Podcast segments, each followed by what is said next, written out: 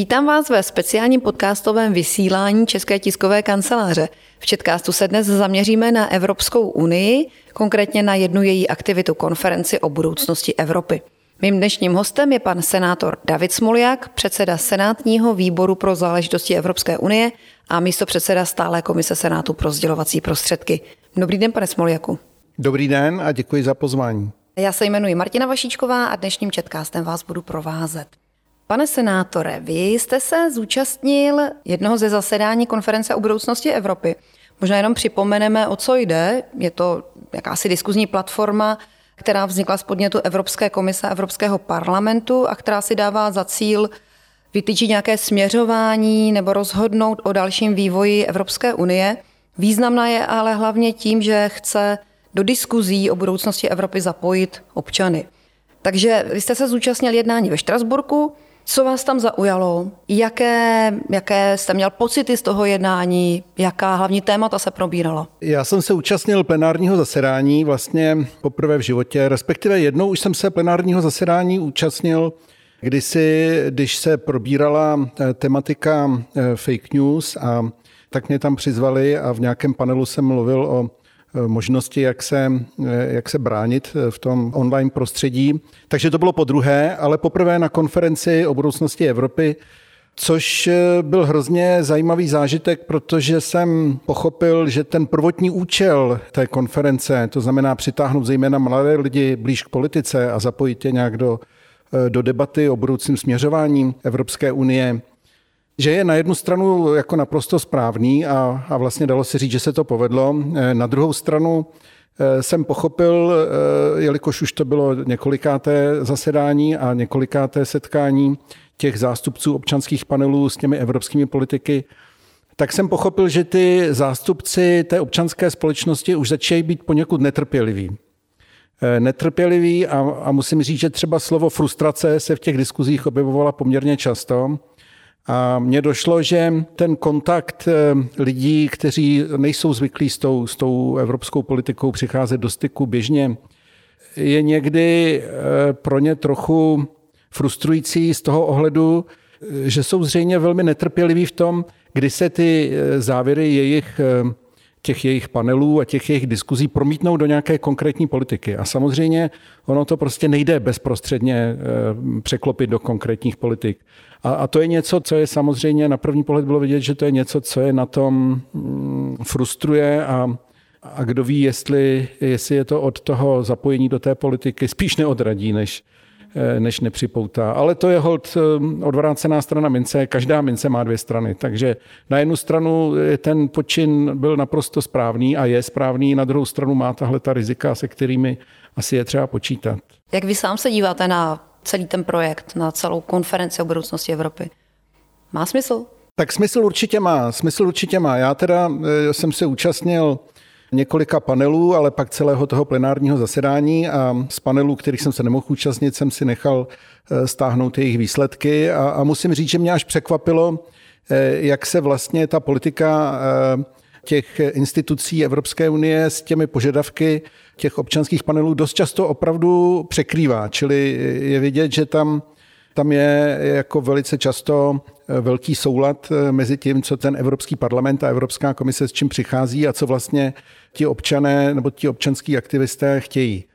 V některých případech eh, se teda rozchází, ale, ale těch, je, těch je menšina. Takže minimálně ta konference zatím naplňuje ten smysl, že je vidět, že, že ta evropská politika není odtržená od toho, co ta společnost eh, chce. A zkuste být konkrétní. Který z těch panelů vás zaujal? Které konkrétní problémy nebo otázky vás eh, zaujaly? Mě nejvíc zaujal panel, který se věnoval evropské demokracii, hodnotám a, a vládě práva a právního státu, který byl dost často ze strany těch občanů, eh, tam bylo dost často akcentováno i téma médií, svobody médií, nezávislosti médií. Bylo, bylo zajímavé, že e, závěry třeba těchto občanských panelů vysloveně směřovaly k tomu, že e, občané požadují e, větší podporu nezávislého a vyváženého spravodajství, větší ochranu plurality médií ve všech členských státech Evropské unie, posílení boje proti dezinformacím, To se tam ozývalo dost často a bylo vidět, že tohle téma, které si třeba to eh, francouzské i naše předsednictví bere dost za své, takže má velkou podporu eh, ze strany občanů. Pokud jde o vládu práva a eh, posílení demokracie, tak tam dost často se ozýval požadavek podmíněnosti vyplácení těch dotací dodržováním hodnot vlády práva. A to nejenom jako v případech, kdy to poškozuje společné zájmy Evropské unie, ale i kdy to poškozuje ty, ty hodnoty sami o sobě, bez nějakého dopadu eh, univerzálního. Takže eh, bylo vidět, že to je něco, co, eh, co občany v Evropské unii opravdu, opravdu trápí a na čem jim záleží. Mm-hmm. Vy sám šéfujete nebo vedete Senátní výbor pro záležitosti EU. Kdybyste vy sám si mohl říct, tak a teďka budu prosazovat nějaké téma, Eh, které je důležité. Co by to bylo? My letos, eh, ta naše agenda je hodně ovlivněná tím naším předsednictvím a eh, i kdyby tomu tak nebylo, tak k nám přicházejí zejména tisky, které se věnují jednak Green Dealu a tomu balíčku Fit for 55, jednak digitalizaci a jakýchsi regulací toho online prostředí, které zatím teda regulováno vůbec není. A jednak i to, čemu se říká rule of law nebo vláda práva, tak eh, k tomu se taky teď vztahuje velká pozornost. Mně samozřejmě je nejbližší to téma těch médií a, a posílení eh, nezávislosti institucionální a ekonomické, obzvláště těch médií veřejné služby. Takže jsem rád, že, že to je agenda, která má takovýhle široký evropský kontext. Z pozice místopředsedy stále komise pro sdělovací prostředky v Senátu jak byste hodnotil medializaci tady toho projektu Konference o budoucnosti Evropy v České republice, respektive v celé Evropě? Je to dostatečně zpropagované téma? No tak samozřejmě, že není, ale to je takový letitý problém, který, se kterými si upřímně řečeno nevím moc rady. Vlastně celá ta eh, agenda, která se vztahuje k Evropské unii, tak má u nás eh, velice malou pozornost ze strany médií i ze strany občanské veřejnosti, kromě teda třeba spolků, které se tomu vysloveně, eh, vysloveně věnují, tak um, už dlouhodobě ta, ta pozornost eh, je velice malá a to povědomí o tom, jak ta Evropská unie funguje, jak fungují její instituce, je, je velice slabé. To je letitá bolest, se kterou si, se kterou si teda Eh, upřímně řečeno nevím moc rady. A neměl byste nějaký tip, jak teda, jak tomu pomoci, jak navázat nějaký pravidelný kontakt mezi občany a politiky? Já myslím, že ten hlavní problém je v tom, že ta Evropská unie je tady a zřejmě i, i v dalších eh, evropských státech dost často vnímaná jako nějaká entita, která se prostě vznáší nad vodami, je tam někde v Bruselu a přicházejí o tamtud nějaké nesmyslné regulace že tady pořád chybí to vnímání toho, že, že Evropská unie jsme my, že to není nějaký subjekt vzdálený. Jsme to my, my jsme její součástí, my ji tvoříme, my se podílíme na eh, její politice, jejím směřování. To je asi úplně ten základní problém, který se pořád eh, nedaří nějakým způsobem vyřešit, osvětlit. A asi to není záležitost nějaké kampaně nebo nějakého PRu.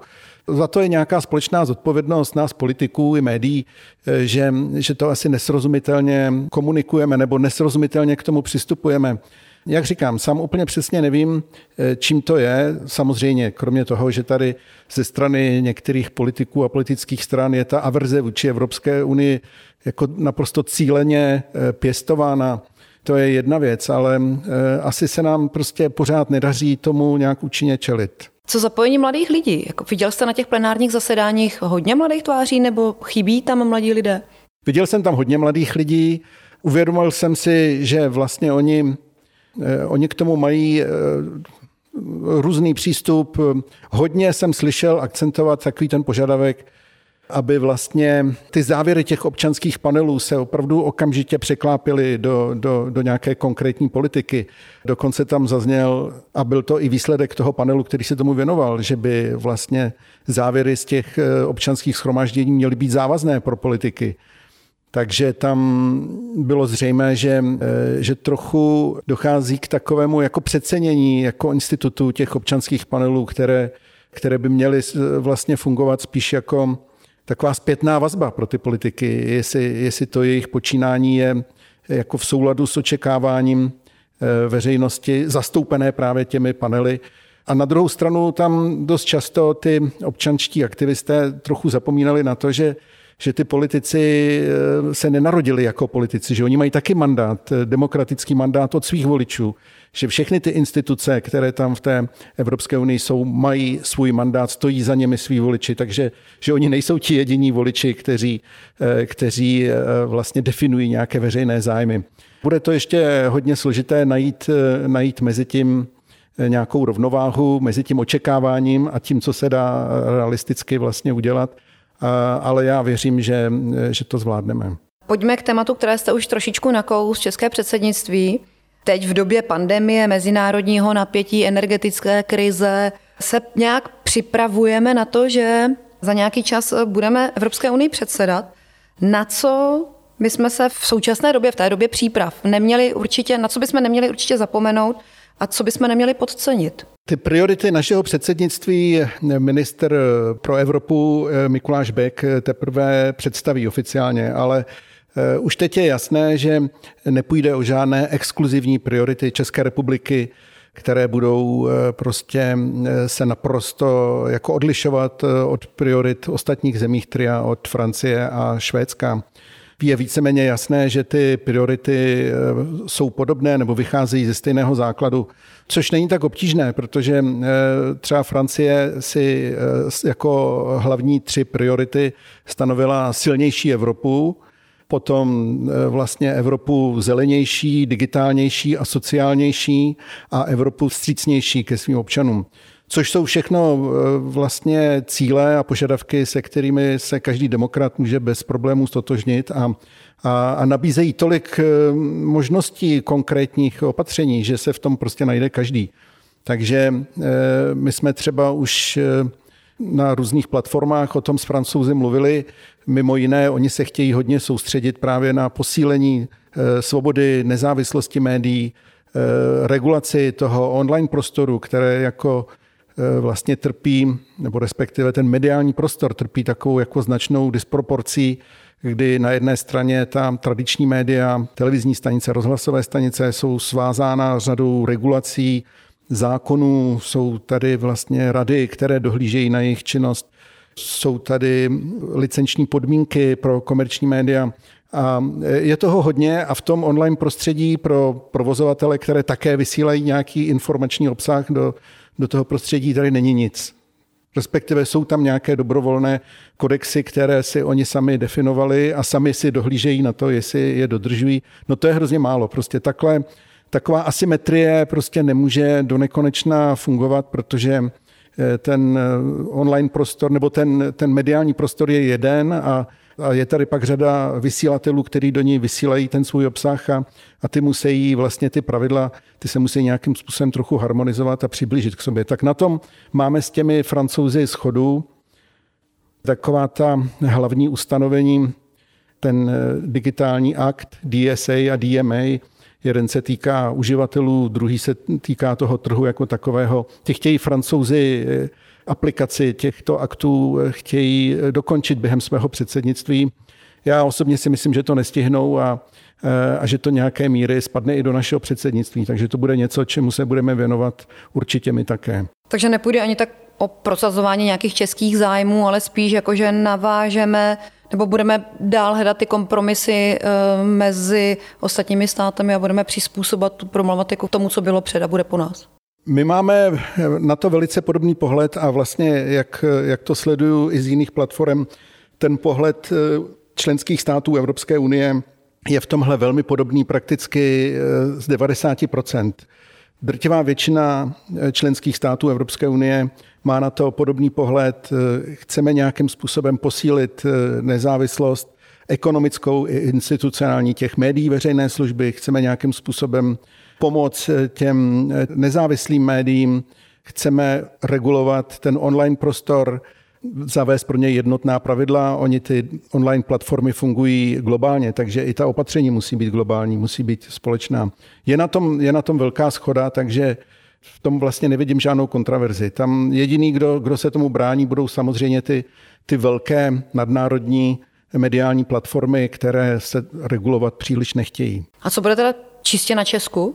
Co by mělo vyřešit přímo Česko? Já myslím, že tam na nás tak trochu spadne ještě dokončení té agendy okolo těch zákonů DSA a DMA. To jsou zákony, které upravují trh, jednak pozici uživatelů na tom trhu a jednak ten trh samotný, aby tam prostě tolik nedominovaly ty takzvaný gatekeepers, ty, ty, ty hlavní, ty velké společnosti, které, které mají téměř monopolní postavení v tom prostředí. Takže regulace, které se týkají těchto těch dvou aktů globálních a pak ještě do našeho předsednictví bude spadat eh, aplikace takzvaného Media Freedom Act, eh, který připravuje eh, komisařka Věra Jourová, která je místo předsedkyní pro hodnoty a transparentnost a který by měl taky zajistit co nejlepší fungování, jednak diverzitu a, a jednak svobodné fungování médií s ohledem na to, aby se fungování toho mediálního prostoru dál nepokřivovalo tím působením těch velkých eh, dominantních korporací. To je akt, který, který vysloveně spadne do našeho předsednictví a bude určitě v centru širokého zájmu. A když se vrátíme ještě zpátky ke konferenci o budoucnosti Evropě, tak vlastně implementace všech těch jednotlivých závěrů by měla taky spadnout na Českou republiku. Zvládneme to? To je pravda. Eh, to je pravda. Tam je samozřejmě otázka. Eh, ta konference zatím byla naplánovaná tak, že by 9. května vlastně měla skončit, ale teď se čím dál víc diskutuje o tom, co bude po tom 9. květnu, jestli by neměla nějakým způsobem dál pokračovat a já si myslím, že teď už je víceméně jisté, že bude dál pokračovat. A sice ne asi v tak široké formě jako, jako do posud a možná ten způsob toho její fungování bude trošku redukovaný, ale, ale nějakým způsobem bude fungovat dál. A bude samozřejmě veliký úkol nejenom pro nás, ale pro, pro všechny evropské politiky, eh, aby ty konečné závěry těch občanských panelů skutečně nějakým způsobem přetavili do nějakých konkrétních politik, nebo aspoň poskytli nějakou zpětnou vazbu těm panelistům, jak s těmi jejich závěry bylo naloženo, jak s nimi budou dál pracovat do budoucnosti a jakým způsobem se k tomu další instituce Evropské unie budou stavět. Pane senátore, ještě na závěr, za jak velkého Evropana se považujete? Já jsem vlastně už eh, ještě jsem ani nestoupil do politiky a už jsem eh, se o ty záležitosti spojené s fungováním Evropské unie a toho společně sdíleného prostoru Eh, velice zajímal, takže já se považuji za, za velkého Evropana a vnímám to jako jednu ze svých přirozených identit, že si to nemusím nějak spojovat s tím, jestli jsem v nějaké politické funkci nebo v nějaké instituci. Já to prostě tak přirozeně cítím, že to je součást mojí identity a myslím si, že to je součást identity nás všech. Jde jenom o to, jestli si to uvědomujeme nebo, eh, nebo to necháváme být a eh, nestaráme se o to. A kdybyste měl vysvětlit mému 12-letému synovi, eh, k čemu je dobrá Evropská unie, co byste mu řekl? Já považuji eh, hlavní hodnotu Evropské unie v tom, a to už jako od doby, kdy ještě fungovala jako Evropské hospodářské společenství, anebo jako úplně původně jako společenství uhlí a ocely, tak eh, považuji za hlavní a bezvadnou myšlenku to, že spolupracovat je mnohem lepší, než spolu bojovat. To považuji za tu hlavní myšlenku a ta přetrvává dodnes. Mně nezbývá, než vám poděkovat. To byl uh, velký Evropán, senátor pan David Smoljak, předseda Senátního výboru pro záležitosti Evropské unie a místo předseda stále komise Senátu pro sdělovací prostředky. Děkuji za rozhovor. Já děkuji za pozvání, hezký den.